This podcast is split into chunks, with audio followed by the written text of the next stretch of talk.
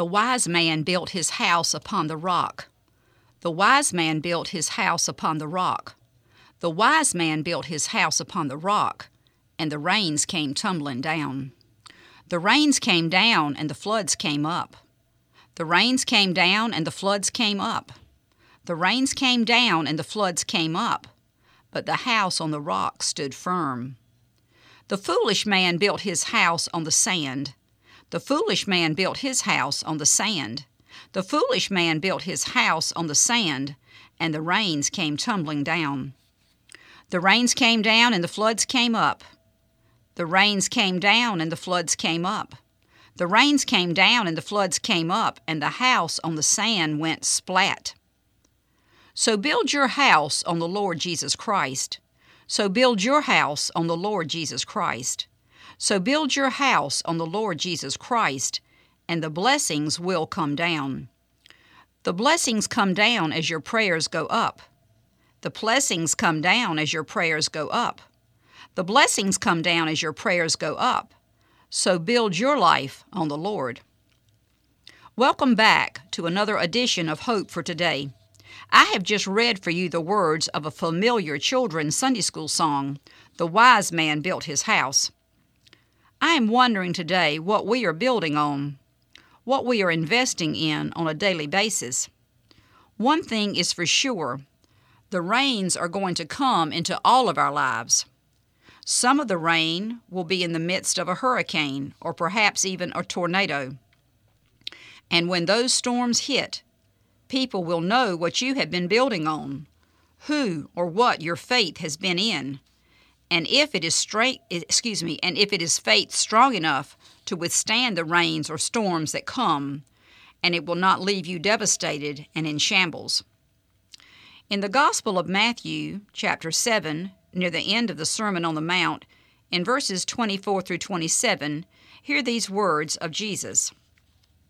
All who listen to my instructions and follow them are wise like a man who builds his house on solid rock Though the rain comes in, the rain comes in torrents, and the floods rise, and the storm winds beat against his house, it won't collapse, for it is built on rock. But those who hear my instructions and ignore them are foolish, like a man who builds his house on sand. For when the rains and floods come, and storm winds beat against his house, it will fall with a mighty crash. From my Life Application Bible study notes on these verses, here's what it says Like a house of cards, the fool's life crumbles. Most people do not deliberately seek a false or inferior foundation upon which to build their lives.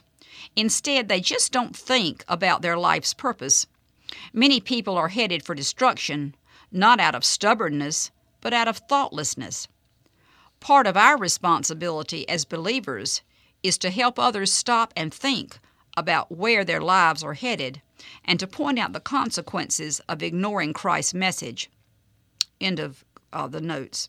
So, to those of you who are believers, I think we should embrace the assumption that we are expected to be building on rock.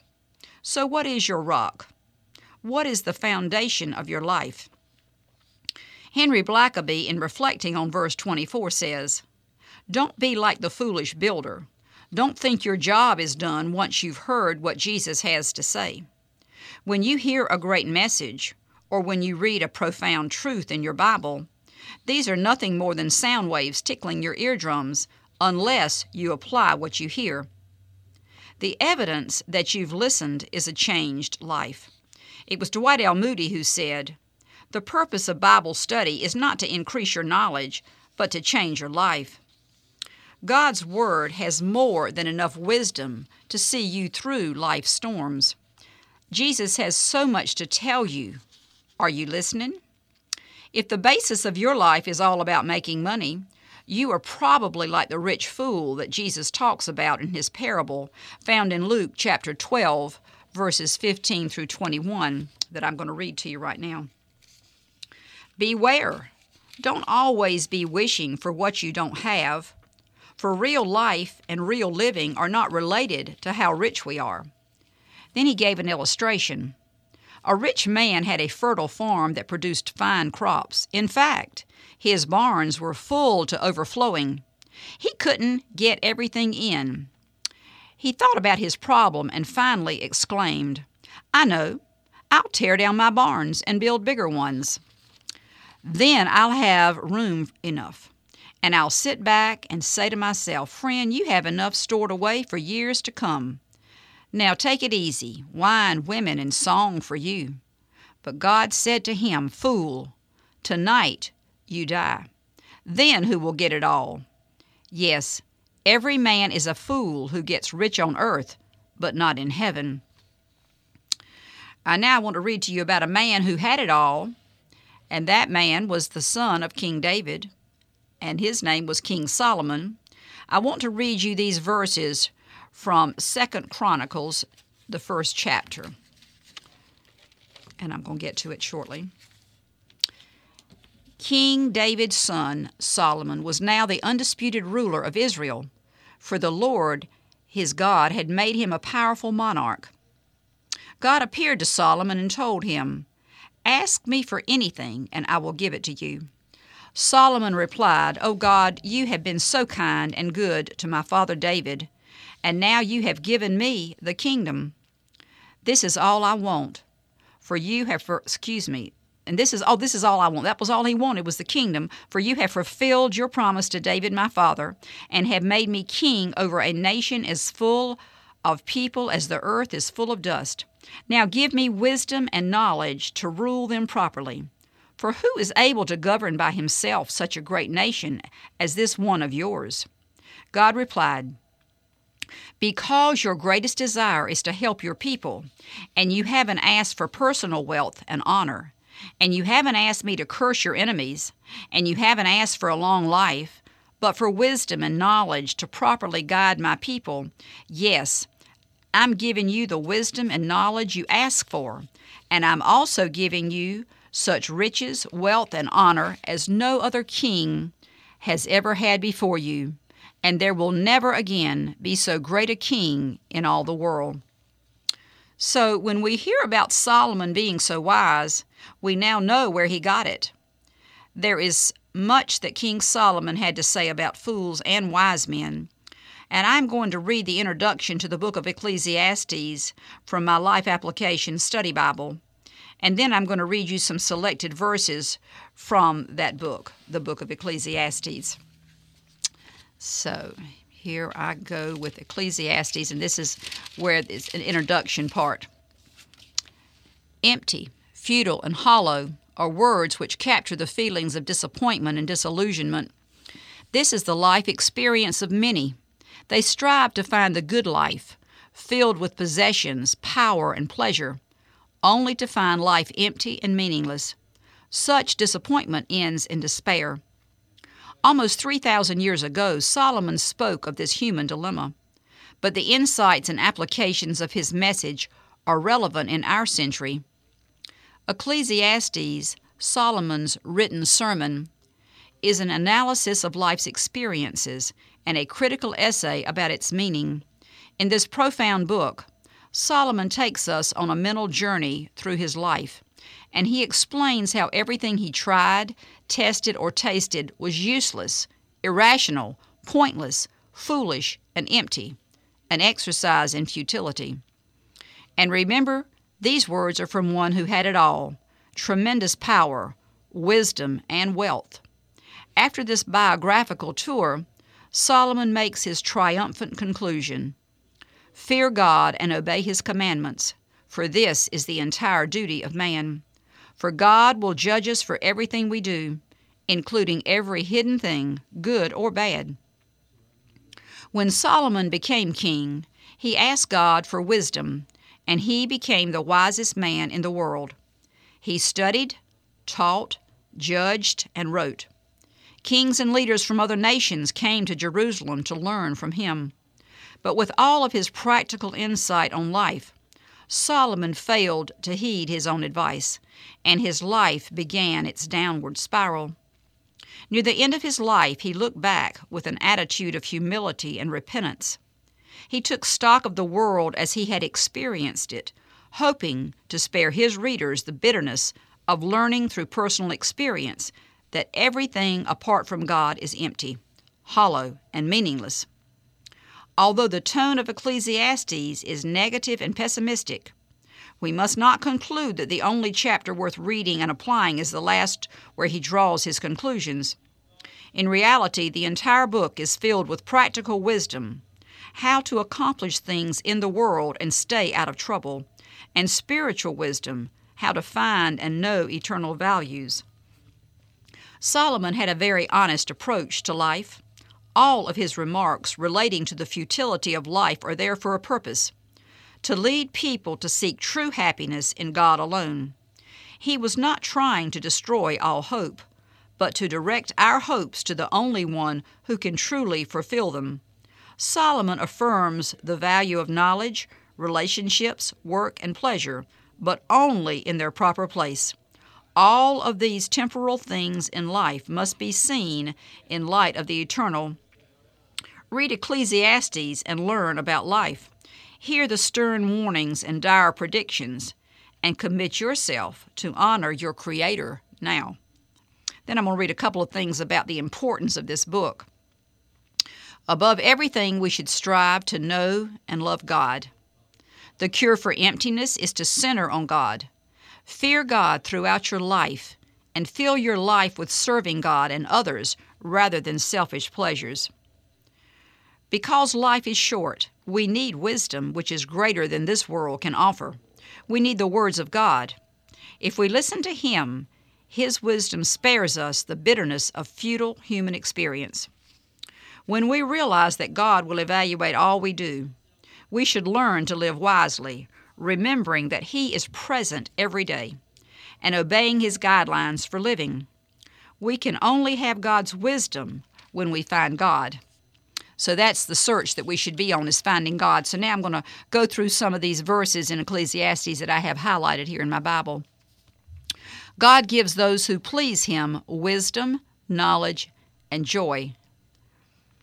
And then everything is appropriate in his own time, but though God has planted eternity in the hearts of men, even so many cannot see the whole scope of God's work from beginning to end. And I know this that whatever God does is final. Nothing can be added or taken away from it. God's purpose in this is that man should fear the all powerful God. In due season, God will judge everything man does, both good and bad. He who loves money shall never have enough. The foolishness of thinking that wealth brings happiness. The more you have, the more you spend, right up to the limits of your income. So, what is the advantage of wealth, except perhaps to watch it as it runs through your fingers? It is very good if a man has received wealth from the Lord and the good health to enjoy it. To enjoy your work and to accept your lot in life, that is indeed a gift from God. The person who does that will not need to look back with sorrow on his past, for God gives him joy. A good reputation is more valuable than the most expensive perfume. It is better to spend your time at funerals than at festivals, for you are going to die, and it is a good thing to think about it while there is still time. Sorrow is better than laughter, for sadness has a refining influence on us. Yes, a wise man thinks much of death, while the fool thinks only of having a good time. Don't be quick tempered, that is being a fool. Enjoy prosperity whenever you can, and when hard times strike, realize that God gives one as well as the other, so that everyone will realize that nothing is certain in this life. If you fear God, you can expect His blessing. A wise man is stronger than the mayors of ten big cities, and there is not a single man in all the earth who is always good and never sins. The wise man will find a time and a way to do what he says. Because God does not punish sinners instantly, people feel it is safe to do wrong. But though a man sins a hundred times and still lives, I know very well that those who fear God will be better off. Wisdom is better than strength. Give generously, for your gifts will return to you later. If you wait for perfect conditions, you will never get anything done. It is a wonderful thing to be alive. If a person lives to be very old, let him rejoice in every day of life. But let him also remember that eternity is far longer and that everything down here is futile in comparison. Young man, it is wonderful to be young. Enjoy every minute of it.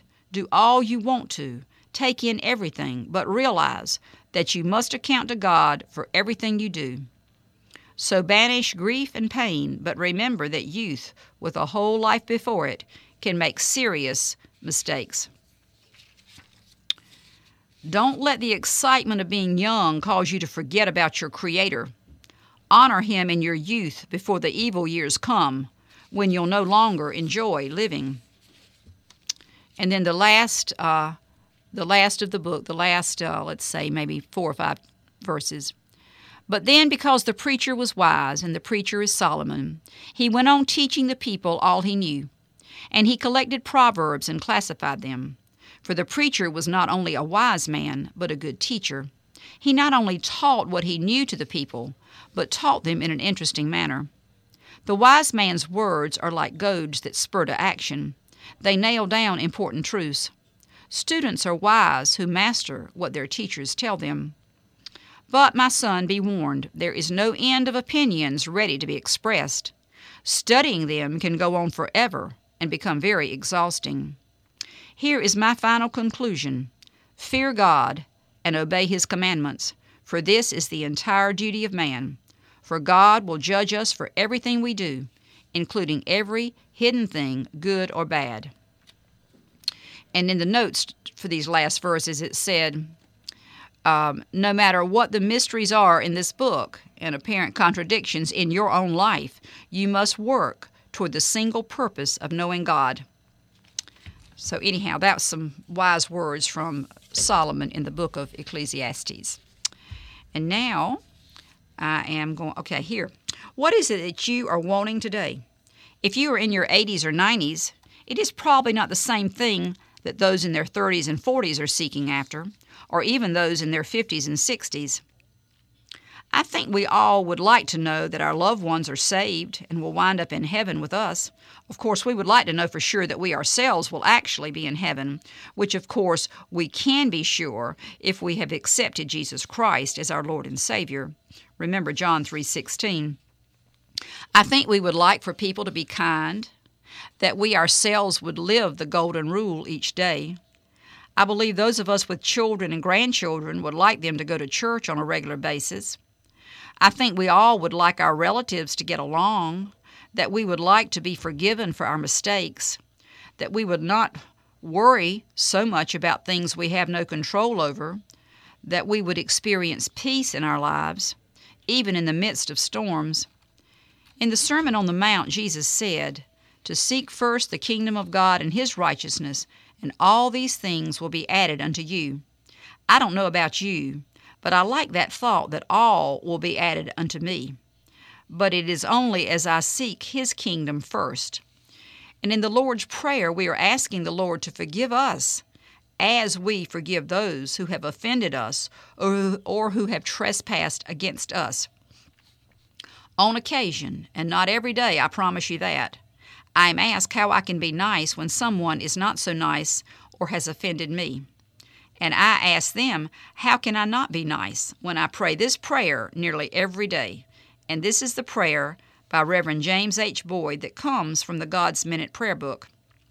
Fill us with the Spirit of Jesus, that all our speech and conduct may reveal His life in us, that we may constantly glorify Thee. End of that prayer. So, since I'm a Christian and I have the Spirit of Jesus living in me, I really do not want to do anything to grieve or quench the Spirit of Jesus. I wish I could say I was dead to myself and that only Jesus is alive in me. And to a little extent, mm, that may be true, but I have a long way to go, as I imagine a lot of you listening do as well. The foundational things we need to be doing are reading the Bible, God's Word, praying to God, seeking to know God better, and seeking to know His will. In other words, we need to be moving toward God, thinking about God, praying to God, studying His Word, because that's how He tells us, that's how we know what He wants us to do. I think I told y'all once before that uh, when you are praying, you're talking to God, but when you're reading His Word, He is talking to you. And, and who needs to be doing most of the talking? And I would say probably the Lord. And I can't tell you right now where it is, but somewhere in the New Testament it says that the chief aim of man should be to bring glory to God, which is something we should all be striving to do. So if you or I have a bad attitude as we wait in line at the DMV or the grocery store, or if we show our frustration or our impatience and say an unkind word to a store clerk or even a relative, we are not glorifying the Lord. As Charles Spurgeon would say, we are not confirming the truth of Christ, but instead, if you are known to be a Christian and attend church on a regular basis, what you are actually doing in situations like this is doing damage to God's kingdom. Please don't let us who profess to know Christ live in a manner that we would be ashamed for God to see, because believe me when I say that He does see everything we do. In Beth Moore's devotional prayer book, Whispers of Hope, I want to read you what she has to say about the wise and foolish builders that we first heard about today. Okay. Both men built a house. Both men faced a storm. What is a house? Walls of protection, a refuge, a fortress, a place to rest and fellowship, often a place that defines our worth, our status, a place to call our own. Each of us builds a house for ourselves in one way or another. Then came the storm. In every life, what we've built is subject to raging winds and rising floods. They will come. Christ warns that the only indestructible house is the one built upon the rock of his teachings. The strength of our houses is not dependent on our salvation. It is not dependent on our faith. It's dependent on our willingness to live according to God's Word. An unsettling thought indeed. You see, we can be never miss a church service Christians, but still never get into God's Word. Excuses like, I'm just not the studious type, don't cut it. We are a people desperate for God's Word. More than anything, God's people need to know His Word and be willing to give Him the freedom to adjust our lives to its precepts. Guarantees from, come from living our lives according to Scripture. Yes, storms will come, but we have an absolute promise. Our lives will not collapse. Every time we leave a Bible study or a sermon and methodically begin to discount the truth we've heard or apply it to other people, a few shingles slide off our roofs. The sheetrock crumbles in a place or two, and our foundations crack just a little bit more. But the best of news prevails. Every time we receive, believe, and heed His word, He nails new shingles to our roofs. He reinforces our walls with fresh sheetrock, and His wet cement hardens beneath our feet. The storms come, but the house stands. As long as we have breath, it is never too late for a foolish man to become wise. Better to have a hut on the rock than a castle on the sand. So let me ask you now, as I did earlier, what are you building your life on? Rock or sand? The world, this world, is passing away, and it appears to me that it is going faster and faster every day.